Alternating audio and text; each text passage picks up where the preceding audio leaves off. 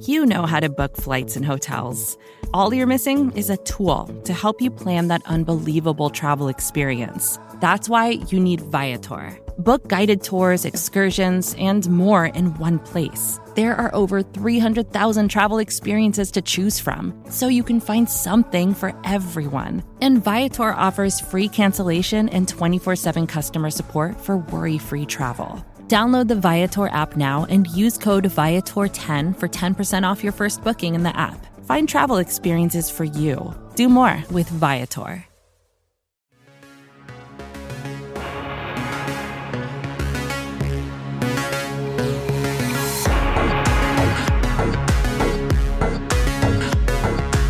Hey, everybody, and welcome to a special edition of BGN Radio here on the Bleeding Green Nation podcast feed, brought to you by Righteous Felon Craft Jerky. Use discount code BGN15 at righteousfelon.com. I'm Brandon Lee Gowton, if you didn't know that already. Uh, it's going to be a busy offseason here for the Philadelphia Eagles. Free agency coming up, but we're going to look beyond that a little bit here today because, let's be real, the Eagles don't have much cap space to spend, and a big part of their offseason excitement is going to come from the 2021 NFL Draft. So I wanted to bring up a couple of special guests who know a thing or two about the NFL Draft, and that is Nathan Cooper and John Todd from Sports Info Solutions. How's it going, guys? Thanks for joining me today. Doing great. Yeah, really appreciate you having us. Yeah, thanks for having us. It's great. So these guys are joining me in part to help promote the hard work that they've done on a very quality production that you should have in your life, and that is the SIS Football Rookie Handbook 2021 edition. It's a comprehensive scouting and analytics guide from Sports Info Solutions. You can get it for yourself by going to actasports.com if you want a hard copy. Uh, is that correct? Yes, that's the hard copy. And then for the digital copy, you can just go to amazon.com and look for it there. So definitely check it out. Worth your time. Uh, the scouting reports on players we'll be talking about today are in there. I had a chance to look at some of those and some interesting things in there. Not just everything you would expect. Uh, it's interesting stuff. So just want to get right into it here, guys. A huge question around this Eagles offseason is what are they going to do at number six? Obviously, their first round pick, and specifically when it comes to quarterback. Now, my thinking on the matter has been the Eagles can't go into this draft with the approach that it's quarterback at number six, no matter what. I think that would be a mistake to force the pick. But absolutely needs to be consideration. The Eagles should at least do their homework on quarterback prospects. What do you guys think the Eagles should do at number six? Do you see any merit to sticking with Jalen Hurts at quarterback? Yeah, I mean, we wouldn't really advocate for taking a quarterback at six. Uh, you know, Eagles fans are probably a little bit bitter about that going after, uh, you know, what we did, what you guys did last year with Hurts. But, you know, you have to look at it. There's a lot of good talent at the top for quarterback. Um, if the team really falls in love with somebody, um, you, you, know, at that point, you have to really do uh, what's best for the team. And now you have a new regime coming in. You have Nick Sirianni, uh, new coaching staff. They're not tied to Hurts at all. Um, so it's going to be interesting to see what they want to do. Um, you know, Hurts is a guy that we viewed as a circumstantial uh, starter, more of a, a, backup type of guy uh, in last year's guide. Uh, and, you know, we obviously want to stick by that. Uh, and, you know, if you go by that, you, you think that they probably need a quarterback to go in front of him. Um, but again, you know, we're not really advocating for that. You you want to give Hurts the best situation, and you know, looking at the Eagles' needs right now, you know, you need a lot of pass catching options, uh, and there's a lot of those options, especially at the top of the draft. So, assuming the Eagles actually do take a quarterback here, how would you rank the top five quarterbacks for them? Because there's talk out there that they could take one. And do you see an especially good fit if they do? Based on what we might expect from Nick Sirianni. Now, obviously, we don't know exactly what his system is going to look like as a first year head coach, but having some general idea from his work in the past, especially with the Colts most recently uh, as their offensive coordinator, and also from those top five quarterbacks that you've identified this year, is there anyone worth really trading up for in getting that guy? Yeah, it's interesting. I mean, we're going to take Trevor Lawrence out of the conversation here, assuming he goes number one to the Jaguars. So, of our next group there, based on our rankings, we have Justin Fields, Zach Wilson, Trey Lance, Mac Jones, and then you get into the Kyle Trask and Davis Mills kind of drop off after that. For the Eagles specifically, we'd probably say we'd keep those rankings and maybe just split Mac Jones and and uh, and Trey Lance there. Looking at Nick Sirianni's background, the thing that we noticed most was that he's had a, a pocket quarterback for most of the last few years, pretty consistently. He had Kellen Clemens and Philip Rivers with the Chargers, and then moving on to the Colts, Andrew Luck, Jacoby Brissett, Philip Rivers again. They drafted uh, Jacob Eason last year. Those are all guys that are more pocket bound players. Again, that's not to say that he can't excel with a more mobile quarterback or somebody outside the pocket or a, a Jalen Hurts specifically. We just don't know what that would look like. So, just based on his his previous history there, um, we feel like Mac Jones could be a fit. A Justin Fields who has the athleticism to work outside the pocket, but um, has the quarterback prowess to stay within the pocket as well. Um, that could be somebody that could be intriguing for them. But if you love somebody and think that he's a franchise guy, you've got to do what you have to do. Make a trade up. Obviously, we we don't know what he's thinking about Jalen Hurts, how they graded him last year, but um, just based on the profiles of guys last year, it's it's more the Mac Jones type of guys than maybe um, somebody who's extremely mobile, somebody outside the pocket. Yeah, the Mac Jones point is interesting because there was a mock draft this week that came out from a national publication, and it had Mac Jones to the Eagles at six and uh, a lot of Eagles fans lost their minds when they saw that. Clearly, not the pick that they're looking for. Uh, but I wrote an article for bleedinggreennation.com this week thinking about, like, okay, I, I would not rule it out based on everything we're hearing about his stock. Fans might not prefer that, and that seems pretty clear, but I think it might be within the realm of possibility, even though people don't want to necessarily hear that. So, along those lines, talking about Mac Jones, is there a certain quarterback attribute that you weigh heavily more so than others? For me, and maybe this is an overcorrection on my own here, but I'm mentally stuck on accuracy mattering a lot more than I think the Eagles really weighed it when it came to Carson Wentz. Because when you look at Wentz's metrics in accuracy, really across his career, I mean, even his best year, they were still, depending on what metric you use, they were still good, but they were never like really good. And across most of his career, towards the bottom of the league in accuracy. So hardly the most accurate quarterback. Is there a certain attribute you weigh more heavily when scouting these quarterbacks? Uh, I mean, accuracy for sure is that's the first thing that we look for. We actually have three critical factors that we grade whenever we watch quarterbacks. Accuracy, you know, that's number one. Um, when talking prospects, it's really hard to become more accurate from you know the college to the NFL level, uh, unless you're Josh Allen. Um, but you know, aside from that, um, decision making, mental processing is a is another big one, and then you know, the clutch production. You need to be uh, able to produce in clutch situations, third down, red zone uh, and things like that. Another thing that we you know, touched on briefly is uh, the mobility, being able to work the pocket, not especially not uh, you know exactly being a, a, runner or anything like that, but just being able to to maneuver the pocket, avoid uh, the rush, um, and then work under pressure as well. But yeah, the clutch production is, is, kind of the one of the big things. And if you actually look at Carson Wentz uh, in the red zone, if you look at his 2017 to, through 2019, 63 touchdowns and one interception. Uh, never had a quarterback rating below 100. Um, you know, he was very productive in, in that area of the field. Uh, and then you look at 2020, 12 touchdowns to three interceptions, uh, and, and, a rating of 78.6. So, um, that's one thing that, that he really struggled with. Uh, and that's kind of a reason why, uh, you know, we have it as a critical factor as well. Uh, one of the big things is being able to produce whenever you get down the, near the red zone and, and be able to, to produce in touchdowns instead of just field goals all the time. So we talked about quarterbacks here, and that's going to be a big topic in Philly leading up to the draft. But beyond that, a big concern, as you mentioned earlier, really is who is catching the passes from whoever the quarterback is. And one of the most controversial players in terms of conversation and possibly the Eagles taking him at number six is Florida tight end, wide receiver, whatever you want to call him, Kyle Pitts. And I want to ask you guys, based on your analysis of him, is he really more than just a tight end? And is it a justifiable use of resources to take Kyle Pitts at number six? Because from my standpoint, not being the expert on this, so your opinion carries much more weight here.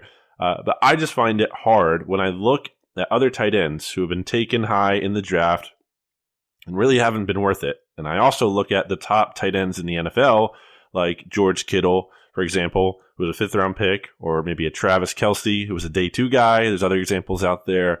Some of these guys you can get later on.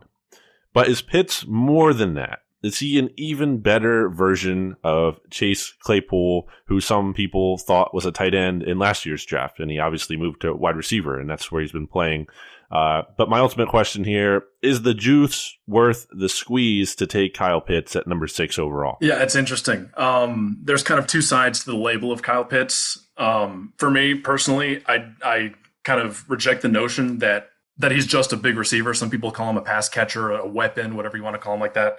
Um, I do reject that notion a bit because I do think he can play in line. I think he can play as a regular tight end. But yes, if you're taking a guy at number six, he's got to be more than that, and I do think he is. Uh, he's one of the highest rated guys in the book for us.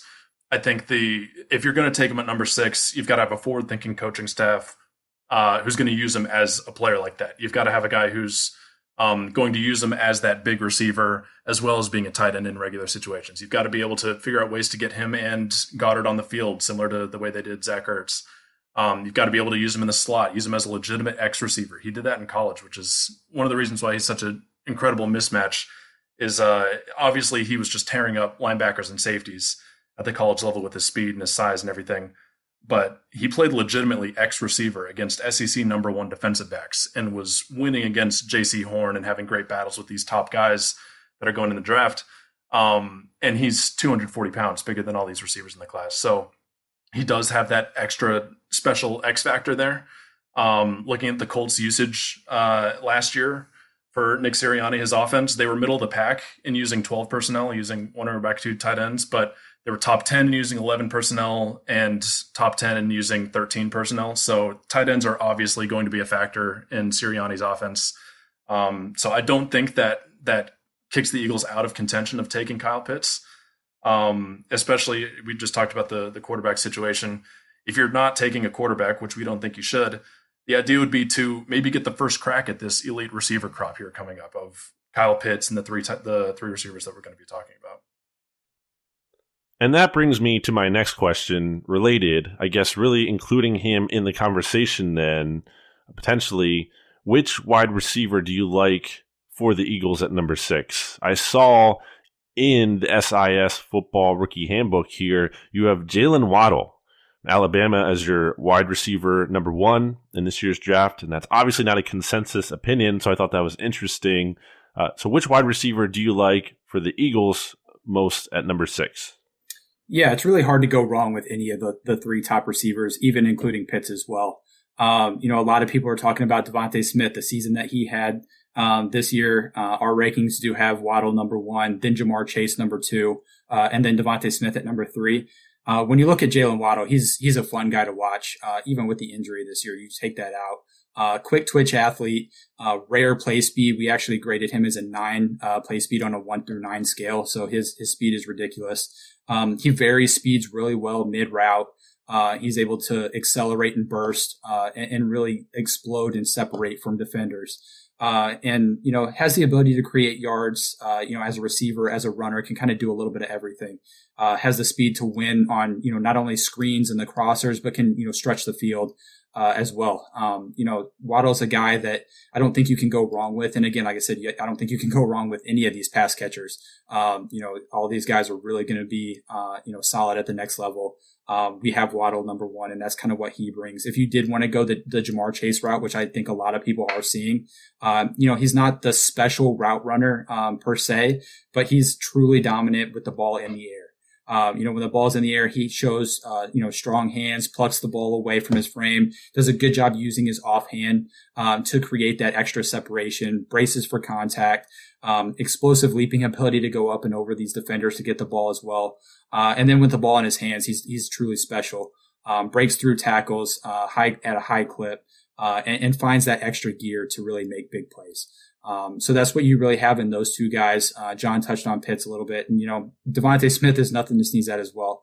Uh, a guy that you know he's fun to watch. Uh, we just don't have him as our as our number one or number two guy. Uh, you know this is a very deep uh, receiver class, uh, and that kind of you know is the testament to to that and the, the reason that we have Smith at number three. Um, but he's he's a good receiver as well, and, and you saw what he can do at Alabama this year. So let's say the Eagles don't go quarterback. They don't go wide receiver. I actually did a mock draft roundup for Bleeding Green Nation last week, and there were zero defensive picks for the Eagles. So I thought that was a little interesting. But one possibility that has been mentioned if they go defense at number six is cornerback. Do you think there is a cornerback at number six because it's a big need? Well, let's be real. There, there are a lot of needs on the Eagles roster. Uh, they shouldn't be drafting for need alone. But cornerback is one of the biggest needs that they have among the, the biggest needs. And it's a problem area for this team that they haven't been able to fix for a very long time. Uh, is there a cornerback at number six that can make sense for Philly? Yeah, in uh, in our total points metric, uh, which is one of our proprietary metrics that we uh, create here at SIS, the Eagles cornerback group, we we graded each um, and ranked each position group in the NFL, and the corner cornerback group of the Eagles was last in the NFL. So yes, it is definitely a need. So you'd certainly think so. You'd certainly think that they'd be looking for a cornerback in that spot. Patrick Surtain is our number one cornerback. Uh, he fits that that high end 7.0 grade, elite level grade that um, that you're looking to take at the top of the draft there. For us, we think it, it's all going to come down to what your new defensive coordinator, um, John Gannon's going to be running. If he's bringing the same style of cover two heavy zone defense that they ran in Indianapolis, which was super successful in, in, in, what they did, give up a lot of receptions, but not a lot of yards. Uh, bend but don't break, keep everything in front of you, zone coverage. Um, if he's going to be bringing that style of defense to Philadelphia, then just strictly from a value standpoint, we don't think that maybe taking Surtain would be uh, the right fit there. Um, just because taking cover two cornerbacks are uh, are kind of easier to find, they're not as highly valued. Um, you look at what the Colts did the past few years. They haven't taken a first round cornerback. They haven't spent really big in free agency for a cornerback because of this scheme that can kind of fit in anybody. Um, that being said, Patrick Surtain excels in zone coverage, so he would be a really good fit if they decided to go that route. Um, but we just think that might be a spot of uh, maybe, as we were talking about, these offensive skill position players, um, based on the the defensive fit there, you might want to go a different route other than um, maybe spending at a at the cornerback position when maybe the, the scheme wouldn't necessarily dictate something like that. Yeah, I totally get that. Uh, I wanted to get into some day two, day three targets that you guys really like. Now, this is pretty open ended. I specifically brought up cornerback, wide receiver, safety, linebacker, and defensive end as positions for you guys to pay special attention to. Uh, the Eagles roster has a lot of needs, but those are the spots that especially stand out that lack answers. So, who are some of the guys beyond the first round on day two and day three that you like for the Eagles here? Yeah, Nate and I can kind of bounce back and forth here, but just speaking off of, uh, we were just talking about taking maybe Patrick Surtain in the first round, maybe the value of cover two corners there. Um, the first guy that I'll bring up is Paulson Adebo as a zone cornerback that you could get in the uh, second or third round or second day, third day in the draft. Um, he's a guy that people forget about because he opted out of 2020. He missed the end of 2019. Um, but he had as good on ball production as you'll find in a collegiate cornerback for only playing a season and a half in college, 21 starts. He had eight picks, 33 total pass breakups. He's a two play two way player in high school. He played receiver, um, so he has that knack for finding the ball. Um, not overly quick in man coverage or super fast downfield, but that fits this scheme really well. He might be a guy that could move to safety, but he just generally fits this cover two, just a zone team. Some zone team's going to take him pretty early, I think, on the outside to be an outside cornerback. Um, he might be more of a, a scheme specific player. Um, so I think he could be a, a, a, fit that we were talking about there. Um, somebody else, again, talking about in the back end of uh, the secondary there would be Talanoa Hufanga. Uh, the Eagles seem to have a lot of coverage players in the secondary, and you're always trying to build that up. But um, to have a, a, guy like Hufanga, who's that physical presence, that high motor, um, and somebody who excels in zone coverage and underneath zones. So maybe he's that we graded him as a, a good number three safety. So He's a guy who, when you come in in a nickel package, he's going to maybe play in that intermediate intermediate area. Um, not always as like a too high deep defender, um, but he can play underneath. He'll pursue his butt off. He'll run all over the place. Um, we had him number three in the safety class in total points per game. He was first in tackle share this season, uh, first in pressures per game and interceptions per game. So he still has those ball skills. Um, misses a few too many tackles, but he just brings that that attitude that you're looking for in the back end of the secondary, and somebody who's a bit more of that physical, strong safety presence than maybe the over the top coverage presence. Yeah, a couple of guys that I can follow with, uh, you know, at that at those two positions as well. Uh, at the corner position, Ifeatu Melifonwu um, at a Syracuse, a big bodied guy, uh, good zone and off man defender, uh, very reactive athlete, has good speed, plays with a high uh, football intelligence um, plays with good awareness uh, and, very good aggressive uh, um, play and zone coverage as well. Uh, and also, he, he supports the run. He's a guy that he's going to come up and help in run support. Uh, we actually uh, had him at 1.8 uh, run defense total points per game, and that was tied for fourth among corners in the handbook. So he's a guy that's really going to help out, you know, in pass and run game. Uh, and another guy at safety, uh, Paris Ford, a guy that I like, um, good, another strong safety, a guy that's going to be physical, uh, you know, hard hitting guy, uh, can play, you know, around the box, going to help out in the run game, but can also play in that cover too, uh, on the back end. Doesn't have, you know, the crazy one high range that, uh, that you kind of look for, um, you know, in the cover one and cover threes. But if you're playing a cover two, he's got the perfect range to be able to, to play the half field there uh, difference maker, like I said, in the run game. And he's a guy that kind of was out of control a little bit as a tackler. Um, you know, in 2019, he had 21 missed tackles. Um, but, you know, in 2020, uh, you know, definitely improved a lot, only had seven. Uh, a guy that's really going to come up, lay the wood, uh, and, and, definitely uh, make his presence felt. Now, a little peek behind the curtain here. I didn't put this on the prep sheet for this podcast that I sent to you guys. So I'm throwing you a little bit of a curveball here.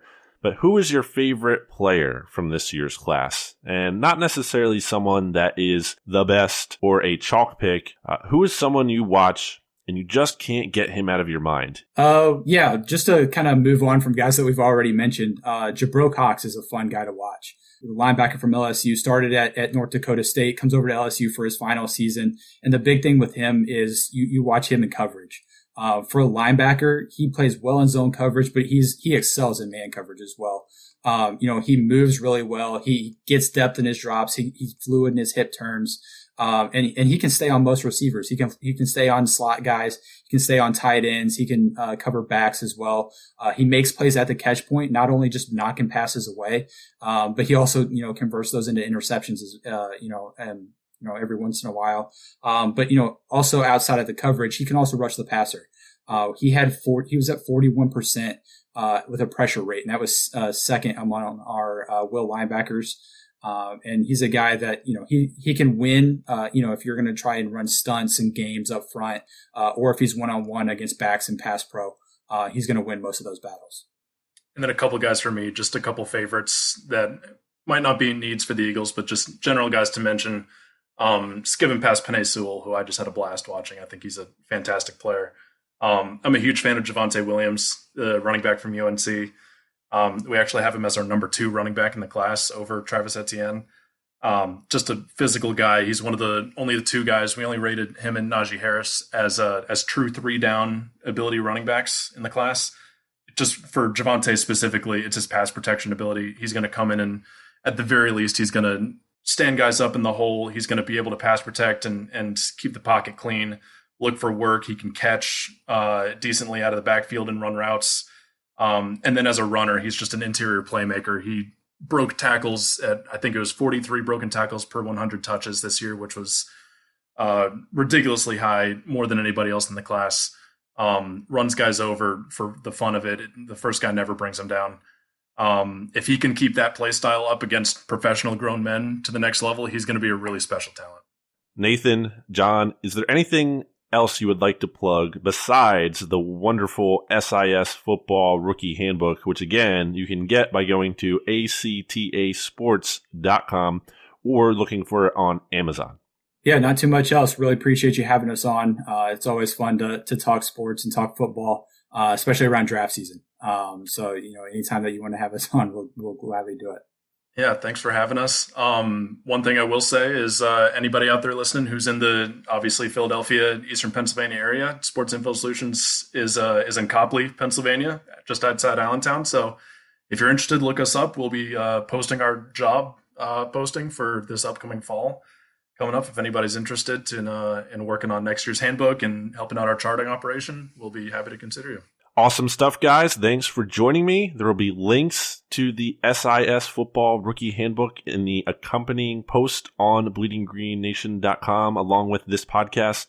So if you're listening to the podcast and you want to find a link to click on, you can just check out the website and do that there for your convenience. And that'll do it for this special episode of BGN Radio. Of course, brought to you by Righteous Felon Craft Jerky. Go to righteousfelon.com and use discount BGN15 for 15% off at checkout. And that'll do it. So we'll talk to you again soon.